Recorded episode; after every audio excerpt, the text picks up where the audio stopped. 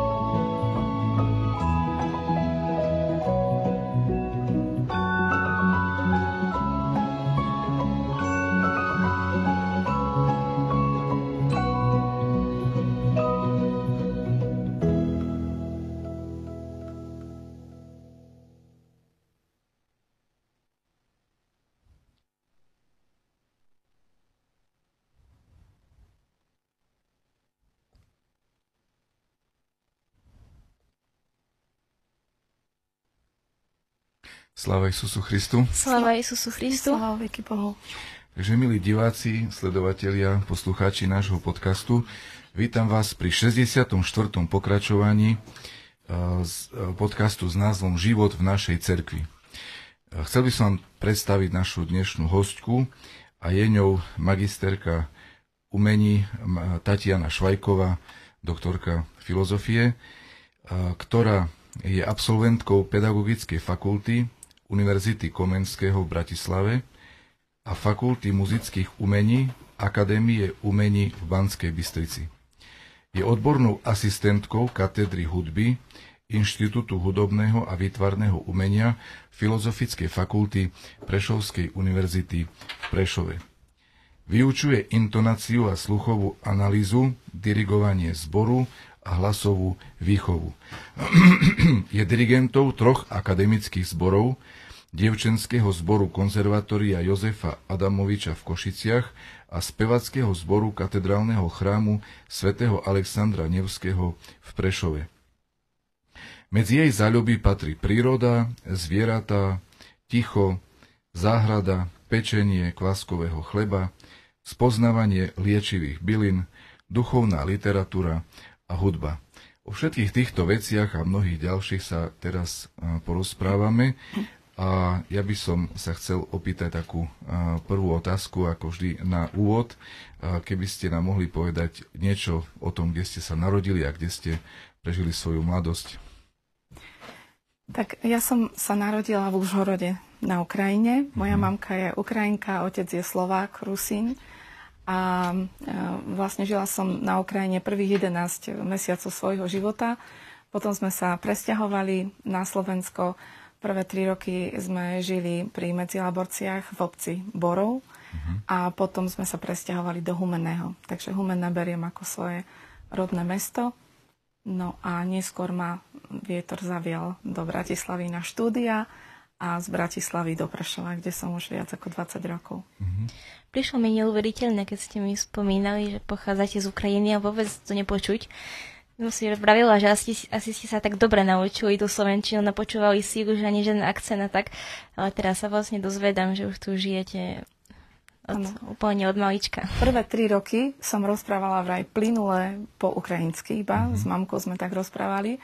Potom som prešla na rusínsky jazyk, ktorým rozprávame doma ale samozrejme ešte skôr, ako som začala e, dochádzku školskú, tak mamka sa snažila rozprávať so mnou po slovensky, ale čo sa týka toho prízvuku, to ste si všimli dobre a ani moja mama nemá absolútne žiadny akcent, aj keď e, 20 rokov žila na Ukrajine, ale je to známka hudobného sluchu.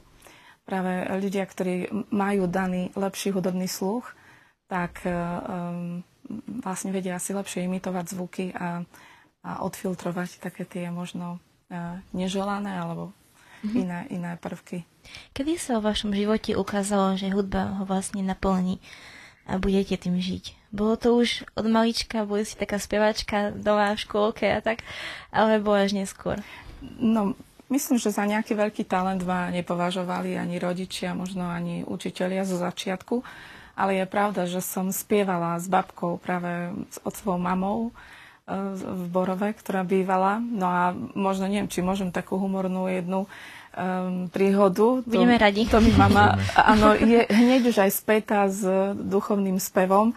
Uh, chodila som do ukrajinskej škôlky v Humennom a raz si um, pani učiteľka alebo riaditeľka, už neviem, zavolala mamu a tak ju tak poprosila, že či by mohla menej spievať so mnou koledy alebo s babkou, lebo s babkou sme spievali, to nás bolo počuť na celú ulicu. No a moja obľúbená bola Koli jasná zvízda. No lenže učiteľ, učiteľka hovoria, že prepačte, pri čomkoľvek Taňku posadím niekde, ona spustí na celú triedu Koli jasná hvízda a ja už len trpnem, kedy príde nejaká vrchnosť okolo a bude problém. Mm-hmm. Takže už tam to začalo možno vo veku nejakých 4-5 rokov. Ale potom moja mama a otec usudili, že, že tej umeleckej výchovy je trošku menej, ako boli zvyknutí na Ukrajine. Tam naozaj umeniu aj teraz je prisudzovaná väčšia váha a dôležitosť pre život človeka. Takže si povedali, že, že pre ten vývoj e, rovnocený toho mladého dieťaťa a človeka treba trošku viac toho umenia, tak nás aj s bratom zapísali na ľudovú školu umenia. Takže mm. im vďačím za to. A že... tam ste študovali spev alebo nejaké hudobné nástroje? Nie, nie. Ja spevácky nie som nejak e, profesionálne podkutá. V tomto som ja taký samouk. Uh, tak som sa učila, ako život išiel. Len takú elementárnu, čo som získala na štúdiách na vysokej škole. E, vlastne ani v zboroch som ja nejak intenzívne nespievala počas základnej strednej školy. Vôbec som so zbormi nemala nič. Ja som bola akordeonistka a to bol, som myslela, že toto je môj vyjadrovací prostriedok hudobný. A až potom na vysokej škole vlastne som prvýkrát prišla do takého intenzívnejšieho kontaktu so zbormi, to som mali v rámci výučby. No a vlastne moje štúdium úplne prekvapivo zrazu končilo tým, že som mala ako polorecitál dirigentsky len tak po takej náhodnej zmienke môjho učiteľa, či nechcem dirigovať. Ako sa stalo, že ste úplne presedlali z hudby na spev? Um, no, Vy ste to tak chceli, alebo to bola len náhoda, že takto na škole nejako... Mm, myslím, že to vyšlo? bol taký moment, e, kedy som si uvedomila, že instrumentálna hudba nie je to úplne to práve pre mňa. Tým nechcem povedať, že je nejaká menej cena, to vôbec nie, aj keď naozaj ľudský hlas ja považujem za najdokonalejší hudobný nástroj, len z toho dôvodu, že ho nestvorila ľudská ruka. Len tým je dokonalý. A, ale práve tým, keď som na vysokej škole spievala v dvoch zboroch a po zmienke môjho učiteľa, či nechcem teda diplomovú prácu mať zameranú na zborový spev a dirigovanie, tak som zrazu len tak pocitila, že ak skúsim to, No tak som dirigovala vlastných spolužiakov, no a ako viete, študenti chodia do školy, tak na poslednú skúšku pred koncertom mi neprišiel ani jeden sopran. Mala som generálku len s tromi hlasmi, aj to neboli všetci. A tak som urobila skúšku, ako sa dalo. A na druhý deň bol koncert v Klariskách v Bratislave, koncertná sála, už teraz. No a som ma pýtal spolužiak asi pol hodiny predtým, že som si tak kľudne sedela a som ma pýtal, že že, že, že či sa nebojím, alebo že proti ja nemám trému, však generálka bola úplne strašná, ani jeden sopran, ne, nezospievané. Tak som vtedy pocitila, že ja sa naozaj nebojím. Že, že spievať spolu s ľuďmi a byť v tej jednote, jednote je niečo úžasné a že napriek tomu všetkému ja som nemala trému, kdežto pri hre na akordeón, aj keď som sa tomu venovala intenzívne 14 rokov, vždy tá tréma bola. Uh-huh. A nikdy ste nemali chuť sa vrátiť k, k hudbe, k akordeónu? Mm, nie. Mala som ešte také, uh, také, takú jednu spomienku, keď som hrala na výročí mojej, uh, mojej ľudovej školy umenia, teraz už ZUŠ v Humenom, keď mala jubileum, tak som si prišla pospomínať a zahrala som si v akordeonovom súbore. Ale inak, ja som prišla, že tu som doma v speve. Ale vedeli by ste akože kľudne zahrať čokoľvek na akordeóne? No musela by som trošku pocvičiť, lebo uh-huh. už tá motorika je niekde inde uh-huh. a to uh-huh. moja učiteľka, keby ma videla, tak, tak by povedala, že ej, veru, veľa vody utieklo. Uh-huh. A mení sa rokmi nejakým spôsobom vaše vnímanie hudby, to, čo pre vás znamená? Bolo to iné v 20 a teraz? Mm, áno, keď som bola v kontakte prevažne s instrumentálnou hudbou, tak som tú hudbu vnímala mm, do väčšej miery trošku tak uh, remeselne, ako, ako teda budovanie tej nejakej zručnosti muzikantskej, virtuozity, dalo by sa povedať. Samozrejme, tam bolo aj to cítenie, ale, ale nikdy som sa nedostala do takej hĺbky, akú ponúka uh, spev a hlavne duchovný spev. Boli to krásne diela, ktoré som hrala a veľa, veľa som v nich vedela nájsť e, a, a vyjadriť, pokiaľ mi možnosti teda dovoľovali. Ale v tej vokálnej hudbe a hlavne v zborovej e, som našla najväčšiu takú výrazovú silu. A kde ste najviac doma? V duchovnej hudbe alebo v, ľudo, ľudovej, tak, lebo viem, že v vašom repertoári sú akoby hm. zborovým spôsobom zaspievané také ľudovejšie hm. piesne. Čo je tak najviac vám blízke? Mm, určite duchovná, sakrálna tvorba, ale aj každá hudba, ktorá v sebe nesie radosť a ktorá v sebe nesie pozitívne črty, lebo človek za tie roky už toho má dosť odirigované a odspievané a stretla som sa aj so skladbami, ktoré mm, z môjho hľadiska neniesli pozitívne frekvencie. A je to cítiť a musela som niekedy aj odmietnúť niektoré kompozície, ktoré mi boli ponúkané na, na interpretáciu, lebo cítila som, že v tej skla, tá skladba nemá tú správnu duchovnú frekvenčnú vlnu a nechcela som, aby speváci sa tomuto otvárali. Uh-huh. Toho by som sa aj chytila, že podľa čoho si vlastne vyberáte, akú skladbu zaspívate so zborom na jednotlivých koncertoch. Sú vám teda ponúkané, ako ste to spomenuli, alebo vy sa vlastne robíte nejaký prehľad a uh-huh. čo vás tak chytí, dojme? Väčšinou si vyberá dirigent e, sám, len príležitostne príde ponuka, alebo niekedy e, príde aj v rámci súťaže predpísaná skladba. Ehm, to je väčšinou tak, že je povinná skladba a potom nejaké usmernenia dramaturgické, ale väčšinou e, si dirigent volí e, skladby sám, je vždy vďačný, ak skladatelia ho oslovia a prejavuje to za, za ehm, česť a úctu prejaví, ak mu zveria svoju skladbu skladatelia. To si vždy veľmi vážime. A tie skladby vyberám, keďže moje zbory, okrem uh, teda toho cirkevného, sú všetko školské zbory, od strednej po vysokú školu, tak musím vždy brať ohľad aj na to také mm, edukačné, to vzdelávacie kritérium, aby prešli všetkými obdobiami, aby tam bola pestrosť, aby sa čo najviac počas toho svojho štúdia naučili um, tým, že spievajú v zbore. Vyberáte si iba už nejaké hotové skladby, alebo zaoberáte sa aj úpravou vlastnú nejakých skladeb, prípadne tvorbu úplne nových? Uh-huh. Toto nie, taký dar nemám. Uh, dovolila som si iba upraviť zo pár prostopiniových nápevov, keď uh, boli v, našej, uh, v našom chráme v živote cirkvi také veľké momenty a bolo potrebné pripraviť zbor na, na tieto podujatia v čo najdôstojnejšie tak vtedy, ako si bola núca, tak som nejak sadla za klavír a ja hlboké nejaké kompozičné vzdelanie nemám, len som povedala, Bože, pomôž. A, a nejak tak naozaj intuitívne sa mi niekoľko prostopiňových nápevov podarilo zharmonizovať pre zbor a hneď sme ich naštudovali, zaspievali. A do budúcnosti máte takúto ambíciu niečo vlastné zložiť?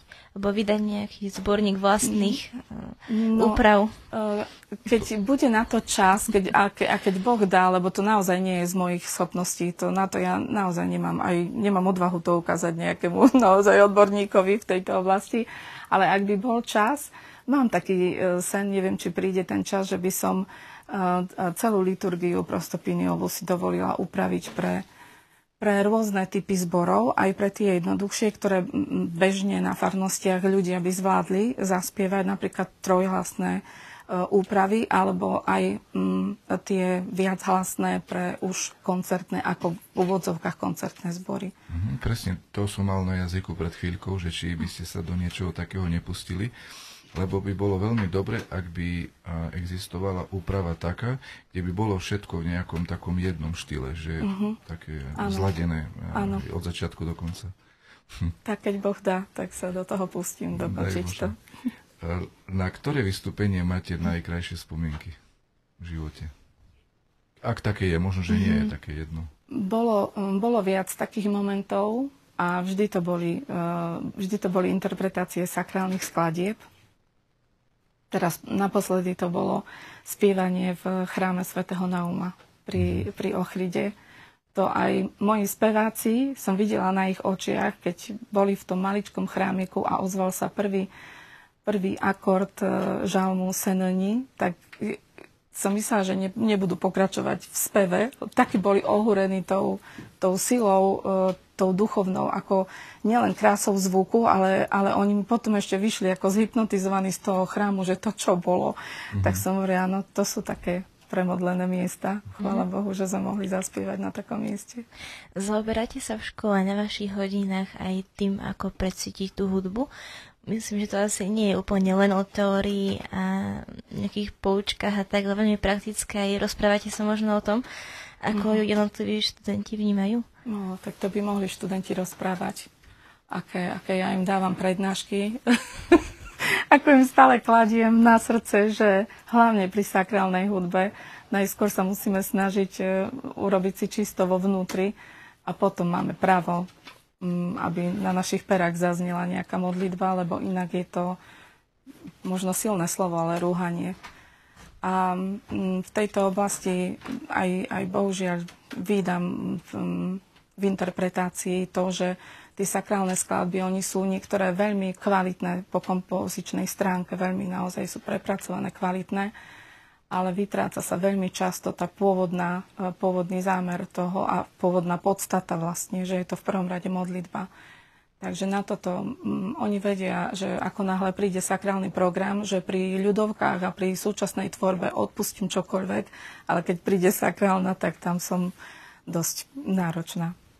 A máte dojem, že spievanie sakrálnych piesní má nejaký vplyv na tých vašich spevákov? A, a možno nejaký trvalejší?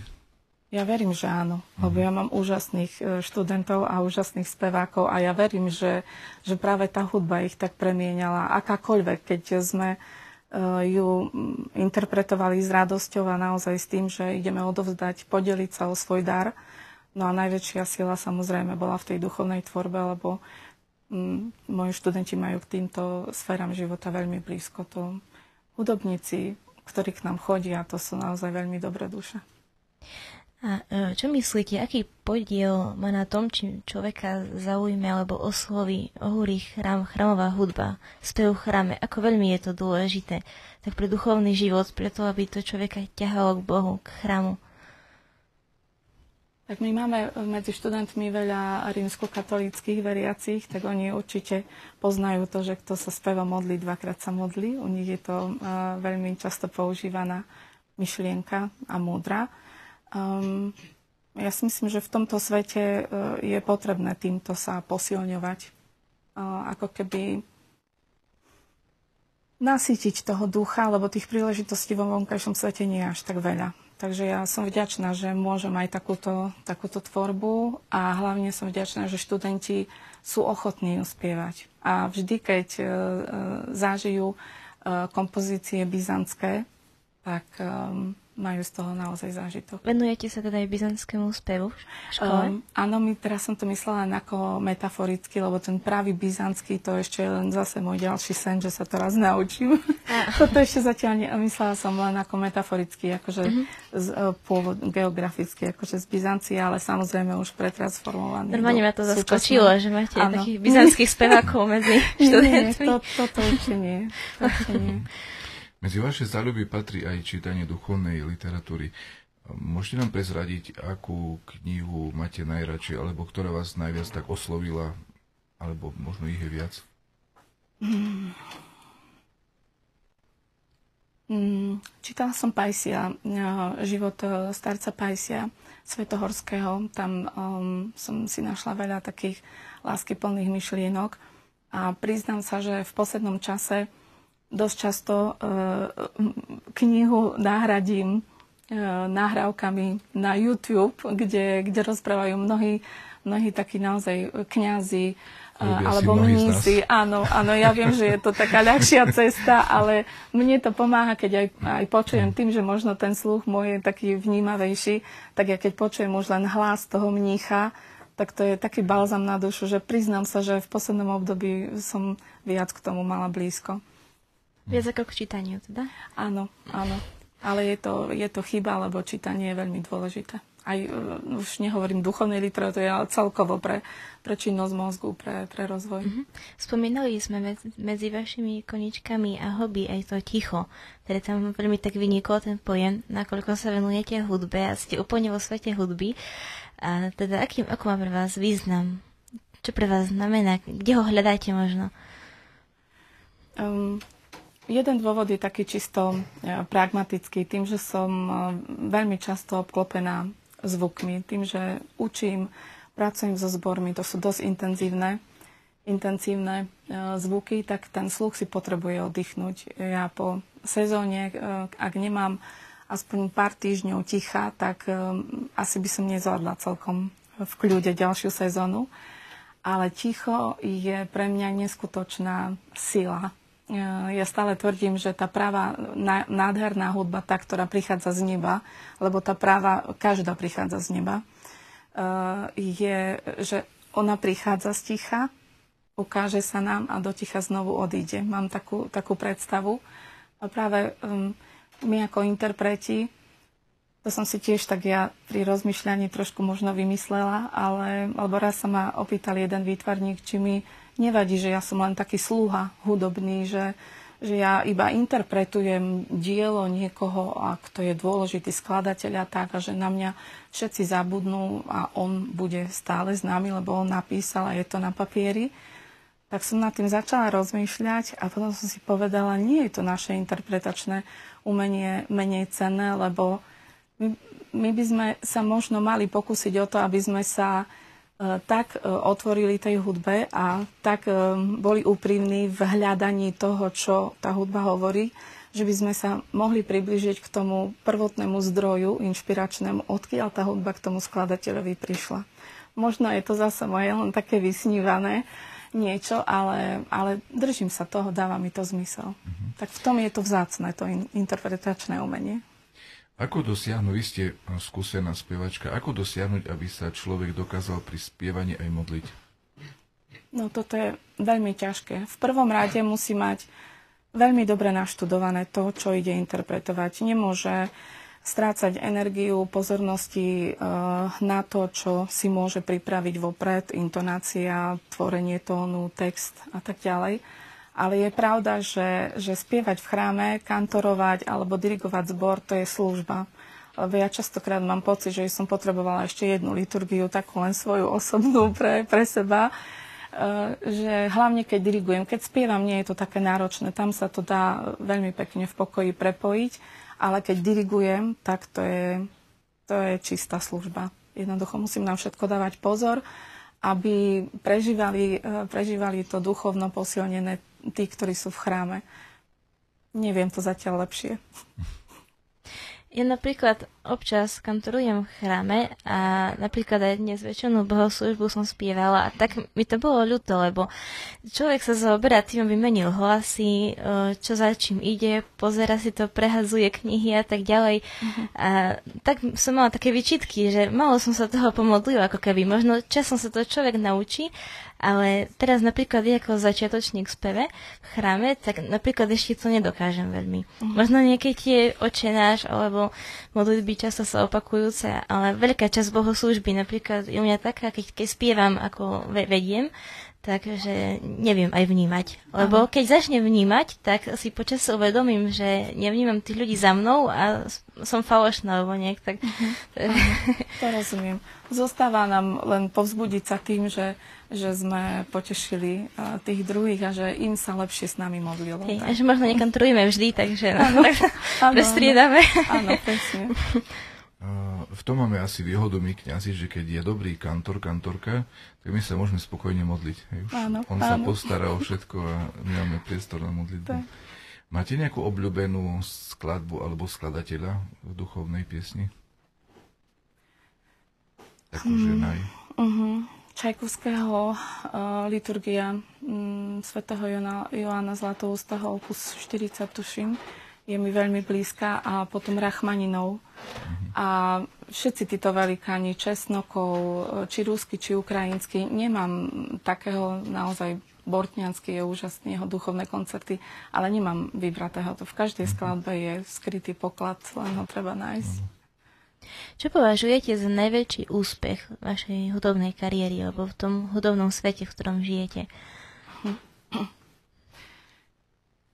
Pedagogicky. Tak ja by som, na prvom mieste u mňa je, že som učiteľ, čiže mm, v tejto mm, oblasti by som mm, možno mohla povedať to, že najväčším e, pre mňa potešením alebo zadosť učinením je to, že, že učiteľia e, napriek tomu, ako je hudobná výchova, celkovo hudba zaznávaná a trošku aj taká devalvovaná v spoločnosti, takže stále nesú tú, tú takú nádej a presvedčenie, že má to obrovský význam pre deti a pre mládež a že to robia s násadením, s radosťou, že, že sa mm, snažia deliť o tie, o tie hodnoty, o ten dar, ktorý druhí ľudia nemajú a oni ho majú. A stále hovorím študentom, musíte na sebe pracovať hlavne kvôli tomu, že vy ste povinní spoznať budúceho Mozarta alebo Bacha, ktorý pred vami sedí maličky a vy keď nebudete profesionálne, perfektne pripravení, tak vy ho nespoznáte. A potom to je problém. A môžeme aj konštatovať, že dnešná generácia je na to možno tak trošku horšie ako tie predchádzajúce ešte dávno, dávno, keď si spievali ľudové piesne so svojimi starými mamami. Mm-hmm. Lebo napríklad, keď sa rozpráva s nejakým v škole, málo kto povie, že vie spievať. Dnes veľmi veľa mladých jednoducho nevie. Keď neobsahovali mhm. nejakú hudobnú nauku na základnej umeleckej škole alebo nemali niekoho v rodine, tak jednoducho ničím to nehovorí. Áno, napriek tomu, že, že sluch je prvá naša schopnosť, ktorá sa v nás prebudza, keď prichádzame do života ešte nie tu na Zemi, uh, tak pred narodením ešte, tak uh, je pravda, že, že spev a vôbec aj, aj činnosť sluchu je dosť, dosť um, zanedbávaná. To je odraz doby a je to veľká škoda, lebo, lebo strácame veľa tými uspávankami, matky odovzdávali deťom veľa. Vyzerá to ako uspávanka, ale to, to mm, upevňovalo púto.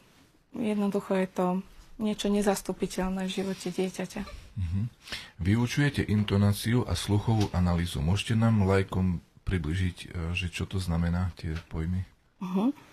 Um, intonácia v našom prípade znamená e, spievanie, intonovanie, či, čiže čítanie notového zápisu. Tak ako keď sa naučíme abecedu, vieme si prečítať knihu, tak v intonácii sa učíme, noty už poznáme, ktoré, ktorá má akú, aké pomenovanie, ale učíme sa ich e, zaspievať hlasom bez pomoci nástroja. Takže toto je intonácia a sluchová analýza je opačný proces.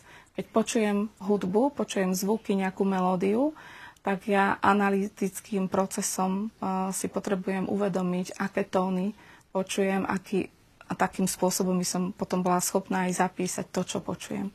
Takže to sú také navzájom sa doplňajúce uh, procesy. Uh-huh. A čo všetko ešte je dôležité, ak, chce niekto sa, ak sa chce niekto venovať spevu profesionálne?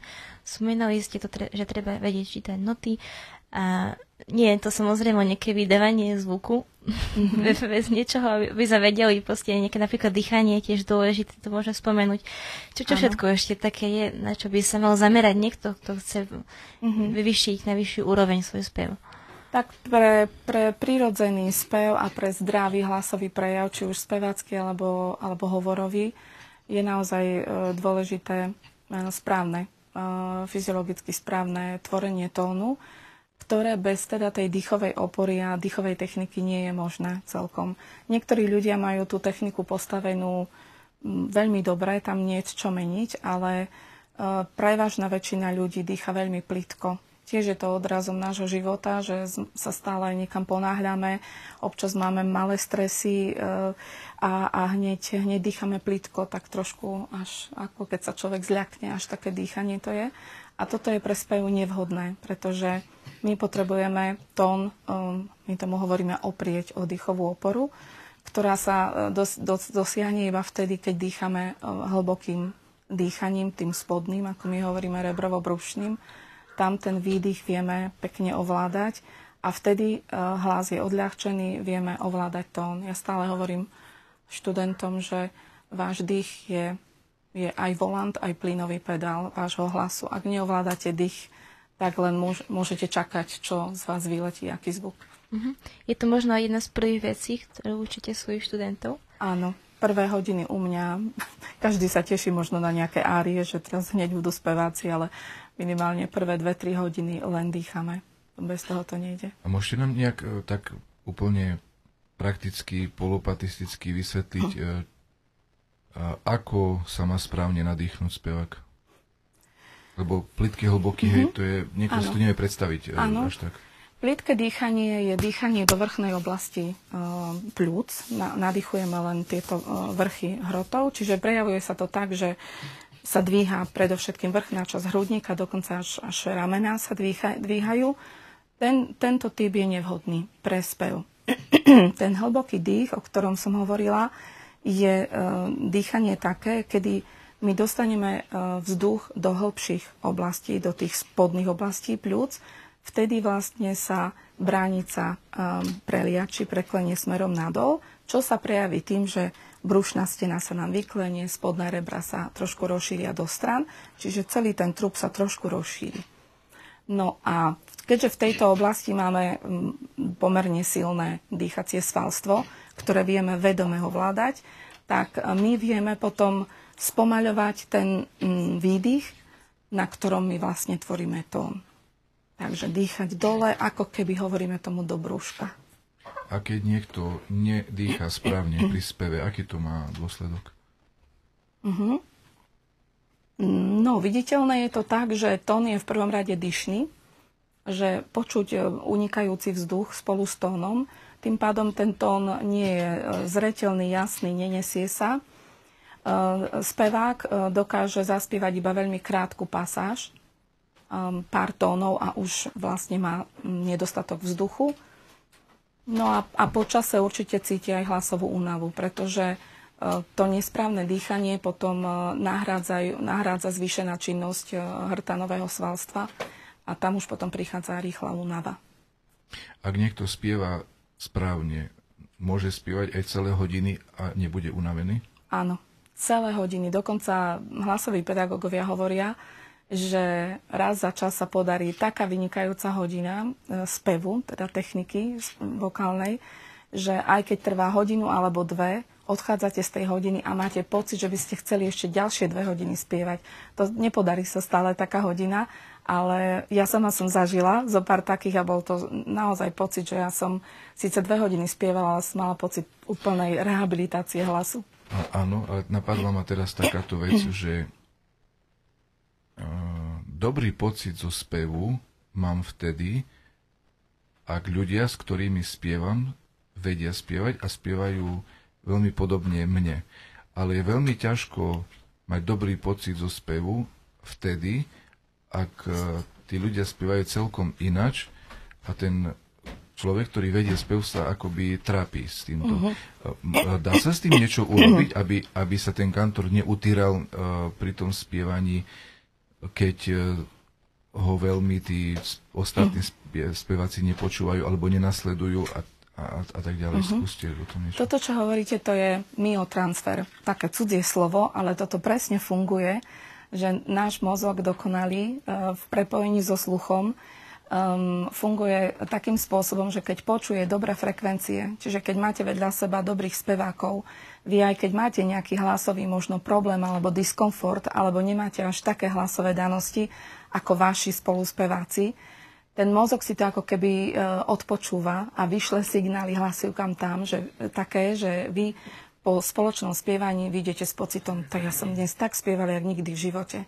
ale keď k vám posadia speváka, ktorý má hlas kde si úplne inde, len nie tam, kde treba, tak e, začnete cítiť diskomfort a stiahnuté hrdlo a, dá sa tomu predísť nejako, aby, aby ten kantor, aj keď s ním spievajú speváci nie dobre spievajúci, aby to zvládol tak, že sa neuvyčerpa?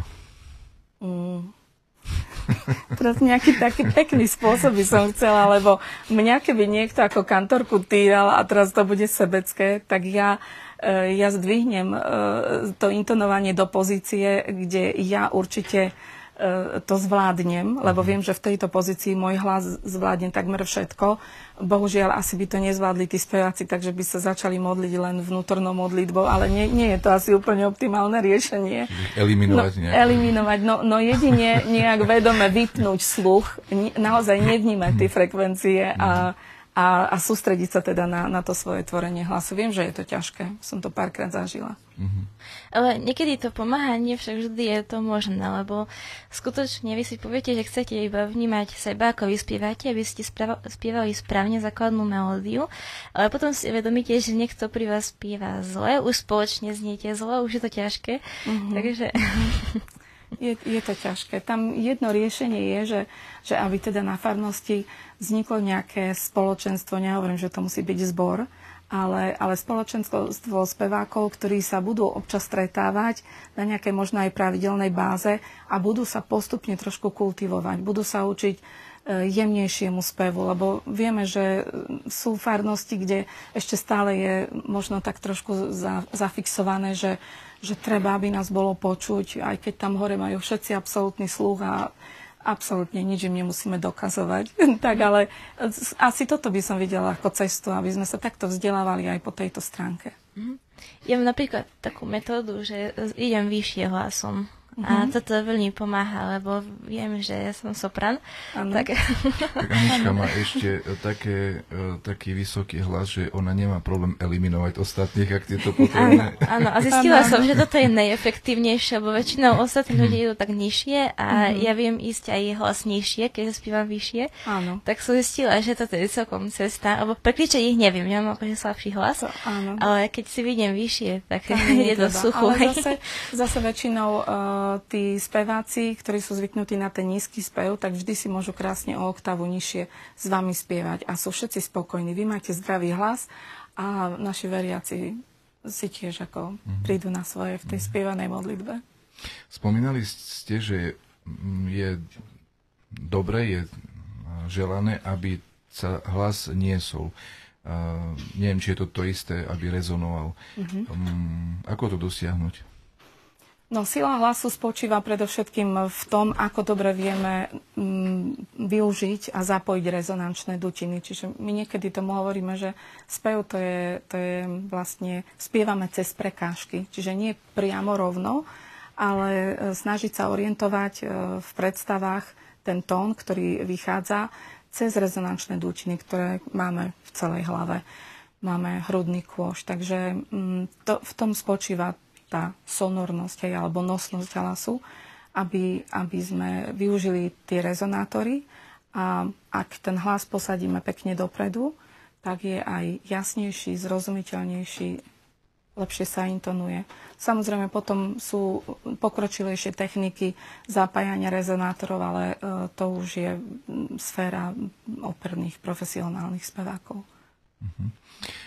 Rusi majú taký pojem, alebo v ruskom jazyku existuje pojem, že po, správne postaviť niekomu hlas. Vy ste uh, spomenuli posadiť. Uh-huh. Uh, robí sa to aj u nás a ako sa to robí? Ako, ako, uh-huh. sa dá pomôcť človeku, aby, aby si našiel ten, ten svoj správny hlas? Uh-huh. Um, hovorí sa tomu, áno, posadiť, posadiť hlas, alebo teda posadenie, tvorenie tónu, máme takú terminológiu. No, znovu začnem od dýchania. tam to je absolútne to je základ domu. Keď je správna, fyziologicky správna dýchová technika, potom ten hlas sa o mnoho ľahšie nájde si ten svoj spôsob, ten prirodzený. A dobre ste povedali, že, že svoj hlas. Áno, nikdy by sme nemali, nemali by sme vzdelávať niekoho v speve na obraz nieči. Mm-hmm. Už vôbec nie na svoj ako pedagóg, ale my potrebujeme hľadať jeho prirodzenosť a tu rozvíjať. V tom je tá krása. Mm-hmm. Niektorí ľudia tvrdia, že jednoducho spívať nevedia. Ani to nejako nerozvíjajú, necítia sa byť v tom doma. Je to len tým, že jednoducho ich to nepriťahuje, ako sa ľudovo povie, hodili flintu do žita, nechali to tak, mm. alebo skutočne, jednoducho, keď niekto sa nenarodí s tým talentom, tak už mu nič nepomôže. Mm. Častokrát je to len o tom, že naozaj veľmi dlho nespievali a je im to neprirodzené. Je to nejaký taký prejav, s ktorým sa nevedia stotožniť Častokrát je za tým trošku menej citlivý učiteľ, ktorý pri prvom falošnom tóne povedal dieťaťu, ty nevieš spievať, ty buď ticho. Takže toto je veľmi zlé. A treba tak len opatrne skôr motivovať a potom na jednoduchých piesniach sa zapojiť a práve na to je vhodný zborový alebo akýkoľvek skupinový spev, že ten spevák, ktorý je nesmelý alebo možno aj zakomplexovaný, že, že sa tak trošku skrie v tom spoločenstve spevákov a potom sa postupne osmeľuje, osmeľuje, až keď nájde svoj hlas, tak si zistí, že príde na to, že je to úplne nádhera. Vie sa teda dospelý človek, ktorý doteraz takto cítil, že spievať nevie, že spieva falošne, naučiť sa spievať? Vie v každom veku. Áno, dá, Čiže dá nie je to niečo, čo buď máme alebo nemáme v rodine zdedené, ale vieme Existuje aj človek, ktorý nemá šancu sa naučiť spievať? Uh, no to, to už by musela byť nejaká uh, záležitosť uh, diagnózy. Uh, áno, a veľmi malé percento ľudí má tzv. amúziu, že naozaj ten sluchový aparát s hlasotvorným sa nevie stretnúť, ako keby. Mm. Častokrát sa stáva, keď príde nerozospievaný spevák, že hľadáme tón na piatý pokus. Mm. A on povie, tak toto ja, kde ja do zboru, však on nevie zopakovať tón 5 krát za sebou, až potom ho nájde, ale to je len tým, že sluchovo hlasový aparát sa e, nekomunikovali veľmi dlhý čas, ale tým tréningom, trpezlivosťou sa to krásne dá znovu ako keby spojazniť. Mali ste možno aj študentov, ktorí prišli s tým, že vôbec nespievali a chceli Áno. sa práve v škole naučiť? Mala som študentov, ktorí prišli s rozsahom 5 tónov. No a potom odchádzali z 1,5 oktávov, čo považujem za veľmi slušný rozsah bežného človeka. Mm-hmm. Teraz keď odskočíme trochu od uh, spevu a, mm-hmm. a mhm. týchto vecí, uh, vašou záľubou je uh, pečenie kvaskového chleba. Prečo práve kvaskový chlieb?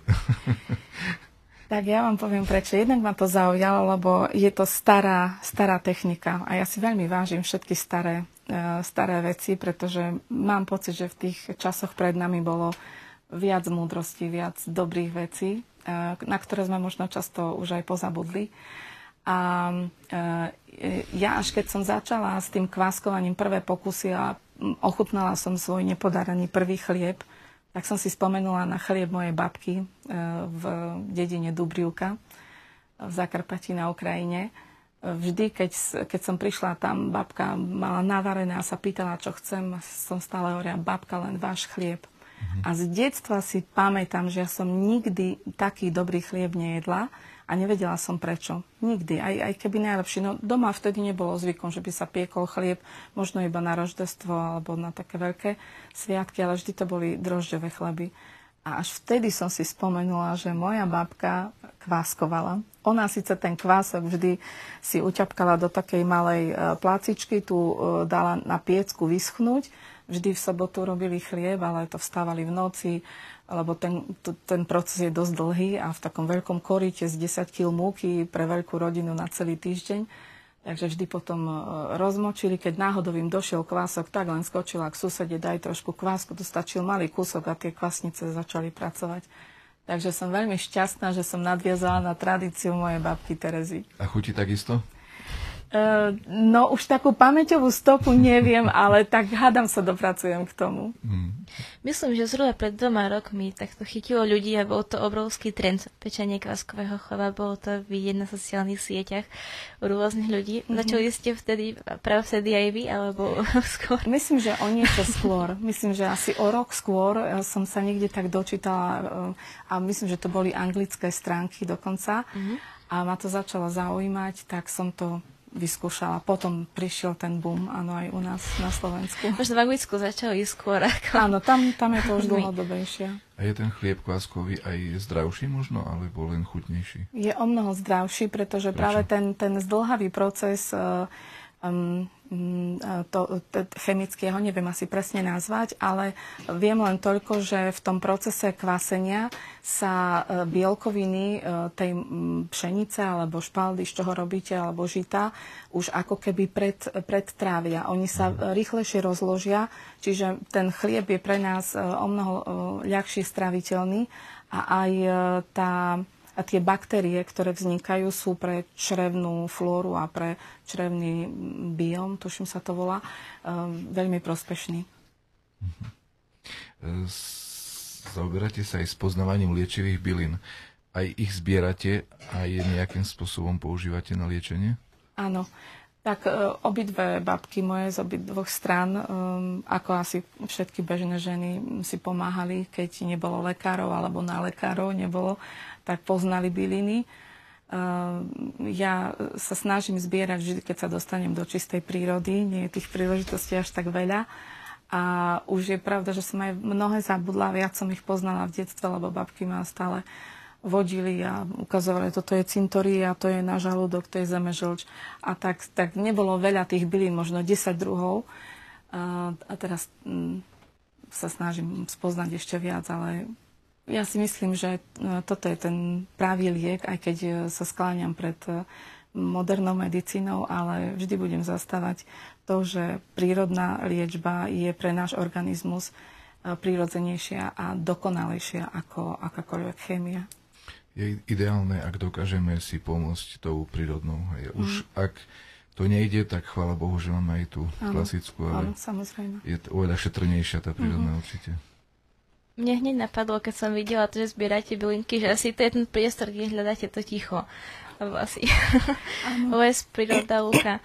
áno, áno. Toto je môj obľúbený životný priestor, les. A spívate si, keď hľadáte bylinky? Nie, Niekedy? tam sú takí speváci, že ja absolútne ne, nemám odvahu sa ozvať. To, ja hovorím aj mojim študentom na intonácii, choďte raz do lesa a tu tú terciu, ktorú vy trápite a trápite moje uši už pol roka, ten, ten vtáčik spieva celý život absolútne čisto, to už keď ideme do ľahších frekvencií. Takže ja si vtedy vychutnávam tie také dokonalé zvuky a ticho.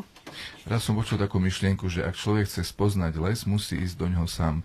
Chodíte aj vy sama, alebo e, chodím, ale s psíkom chodím, mm-hmm. lebo tak pre pokoj uh, duše mojich rodičov a mojich blízkych um, stále, že teda aspoň zvieratko mať pri sebe, mm-hmm. takže je to aj dobrá vec, myslím, že. Lebo keď aj tak z vlastnej skúsenosti môžem povedať, že ak idem s niekým, tak prerozprávame celý áno. ten čas, hej, a ak, ak idem sám, tak vnímam ten les. Áno, áno, áno to, je, to je pravda. Máte nejaké obľúbené miesto v prírode, možno také, že naj? Hmm, Naposledy som prešla e, pohorie, trošku pohoria Čergov až na Javorinu, mm-hmm. takú dlhšiu prechádzku som si urobila a boli tam kúzelné miesta, dokonca som našla miesto, kde rastie Ivan čaj mm-hmm. a našla som veľké dubáky, mm-hmm. takže e, to, to je ale trošku ďalej od Prešova, ale väčšinou uh, sa prechádzam smerom na Kvašnú vodu, Borkút, um, Cemiatu, to, čo je v dosahu tak blízko mesta. Áno. Tak dáme asi priestor teraz divackým otázkam, ak nejaké sú, nech sa páči. Drahí priatelia, máme tu niekoľko reakcií od vás, ktoré postupne prečítame. No a prvá reakcia je od otca Mareka Cicu z Ukrajiny, e, ktorý e, píše Sláva Isusu Christu.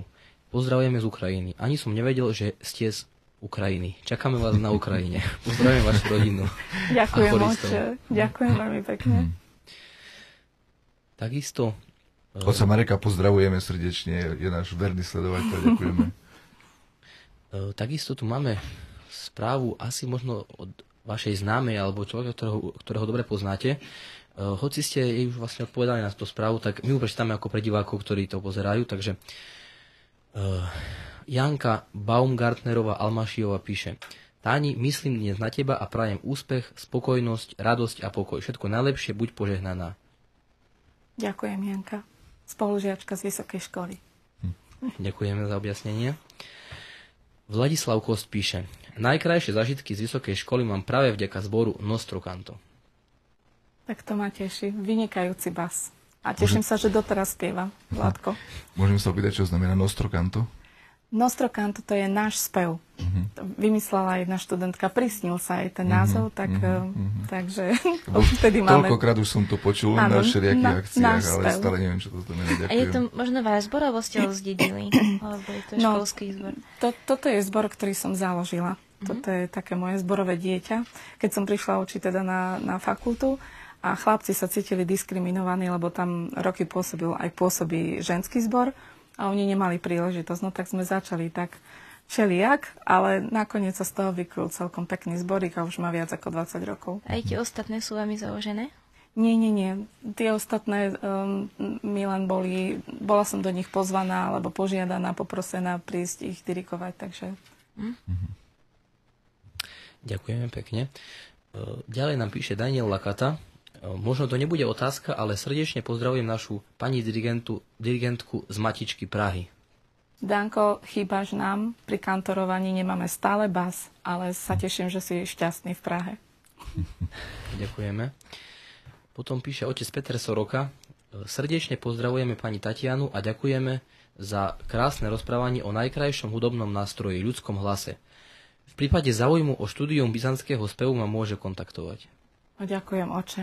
Ďakujem, určite to raz využijem. Ďakujem. No a posledná taká reakcia na, na náš rozhovor je od Gabriely Huskovej, ktorá píše Ďakujem za príjemný rozhovor. Tak aj my ďakujem za sledovanie. Ja ďakujem. Ďakujeme za reakcie divákov. No a na záver, neviem, Anička, ešte máš nejaké otázky? Nie. Mne možno ešte napadlo, či poskytujete aj možno hudobné poradenstvo. Či vás môže nejaký človek kontaktovať, možno zo sledovateľov, ak má nejaké otázky k hudbe, alebo len či ste ho vyučujete v rámci školy. Áno, určite. Mm, keď je záujem a je taký úprim, úprimná snaha e, v niečom sa posunúť ďalej, tak e, veľmi rada poradím, pomôžem alebo, alebo aj ukážem, ako, ako pracovať s hlasom. Mm-hmm. Napríklad, ja by som sa opýtala tak súkromne, ano. že ako môže si človek posilniť hlas, aby ho mal silnejšie, nespieval ticho, takže ho každý prekričí. Mm, tak je to v dýchaní, Anička budeme mať malú konzultáciu, keď budete mať záujem, pretože Samozrejme. je to všetko o dýchaní a o rezonancii. No tak dobre vedieť, vyhľadám vás niekedy v Veľmi rada. Objavila sa asi ešte otázka divákov. Máme tu ešte jednu otázku, v podstate prvú e, od divákov. Otec Marek Cicu píše, aký je rozdiel medzi znamenným raspevom a byzantským spevom? Tak toto je na mňa hm, zaujímavá otázka. Neviem, asi nie som až tak celkom eh, doma v histórii uh, cirkevného spevu, to sa priznám. Um, myslím, že znamenný je ten, eh, ten starší, úplne ten prvotný, kde, kde sa využívali ešte tie kriukové písmo, alebo no, oče, asi ja by som sa mala k vám prísť trošku dovzdelávať. Nie som si v tomto úplne istá, lebo mám aj málo skúseností úplne s tými, s tými uh, historickými podobami cirkevného spevu. Tak prepačte. Ja v tom tiež neviem pomôcť. Ale je to výzva, musím sa dovzdelávať. Ďakujem. Ešte, ak sa môžem opýtať, vydali ste nejakú knižnú publikáciu o speve? Áno, o speve nie, ale vydala som uh, také kompendium, keďže um, dirigovanie je dosť náročná téma na písanie učebnice, preto sa aj kolegom dirigentom prirodzene nechce do, do písania učebnice, ale keďže bol problém s tým um, aby bol dostup k takému ucelenému nejakému materiálu, tak som sa po 20 rokoch učenia odvážila, že snáď už mám niečo malo čo povedať, tak som vydala v minulom roku uh, túto publikáciu, ale je to vyslovene len učebnica pre pre učiteľov hudby, pre budúcich dirigentov, detských, mládežnických zborov, čiže vyslovene pre amatérov. Uh-huh. Uh-huh. Okrem toho, že ste profesionálna spevačka a učiteľka spevu, ste veriaci človek a tak otázka tradičná na záver. Aký je váš obľúbený výrok zo svätého písma? Um, tak je to text uh, Prokimenu. Velí hospod náš a velia kríposť jeho i razuma jeho nis čísla. Toto sa má... ste aj preložili, možno pre nie každý rozumel? Um, opravte ma oče, ak sa pomýlim. Um, veľký je náš hospod, náš Boh a veľká je jeho sila a jeho múdrosti, ako keby nie konca, mm-hmm. je taká nekonečná jeho Úplne múdrosť. Presne. Áno, no, teraz som sa cítila ako študent ja. Uh, tento, tento prokymen, tento text, uh, myslím, že zo žalmov pochádza, tak uh, sa ma tak dotkol práve pri takej príležitosti, keď som harmonizovala pre jednu veľkú udalosť um, do štvorhlasej sádzby pre náš zbor a katedrálny a ten text sa ma vtedy tak dotkol. Aj tá harmonizácia veľmi jednoduchá prišla, taká silná do, do predstavy, že ešte doteraz mám ten originál pre, s rozmazanými notami a textom. A odvtedy si ho tak nosím ako takú prvú pomoc vždy, keď sú nejaké ťažké chvíle, lebo uh, ku mne prehovára tak, že, že vnímam že tá veľkosť je naozaj postavená na láske. Nie tak, ako my ľudia niekedy chceme nejakú veľkosť stavať na našom egu a hlavne, že, že tá nekonečnosť jeho mm, síly e, je, je taká úžasná, že akékoľvek zlo sa nám v živote deje, tak je v podstate bezvýznamné a, a bezmocné. Takže mi to dáva pokoj. Ďakujem veľmi pekne. V prvom rade Bohu za tieto chvíle, ktoré sme spolu prežili a v druhom neposlednom rade určite vám za to, že pri tom všetkom, čo robíte, pri všetkých tých povinnostiach ste si našli e, čas e, a venovali ste nám tento rozhovor, ktorý bol e, duchovným povzbudením určite a verím, že nielen pre nás, ale aj pre nemalý počet divákov, ktorí nás sledujú. Naozaj vám ďakujem za, za ten odkaz a za tie myšlienky, ktoré sme si mohli vypočuť a ktoré nám určite môžu v mnohom pomôcť, lebo aj veriaci, aj kňazi sa stretávame s cirkevným spevom deň čo deň a je to niečo, čo potrebujeme vedieť robiť dobre, aby sme sa pri tom netrápili, ale naopak, aby sme sa povzbudili pri speve. Ja ďakujem za pozvanie. A veľmi sa tešíme na nejaké vaše autorské úpravy, skladby časom. Keď na to nájdete odvahu, držíme v tom palce. Ďakujem veľmi pekne, keď Boh dá. Budú. Ďakujem aj našim technikom, našej e, spolumoderátorke Aničke. A ďakujem našim divákom, sledovateľom, poslucháčom. Všetkým želám požehnaný spokojný večer a v nedeľu nás čaká sviatok svätého Jana Bohoslova, tak nech nás e, svätý Jan Bohoslov osvieti dobrým poznaním Boha, keďže on bol teológ, bohoslov, aby sme my aspoň tak trošku e, vedeli, čo to o Bohu pre naše spasenie. No a potom na budúci týždeň nás čaká Sviatok pokrova pre Svetej Bohorodičky, to znamená také zaštity, ochrany, ktorú nad nami Božo Bohorodička drží. Tak nech nás všetkých chráni, všetkým prajem spokojné a sveté dni. Sláva Isusu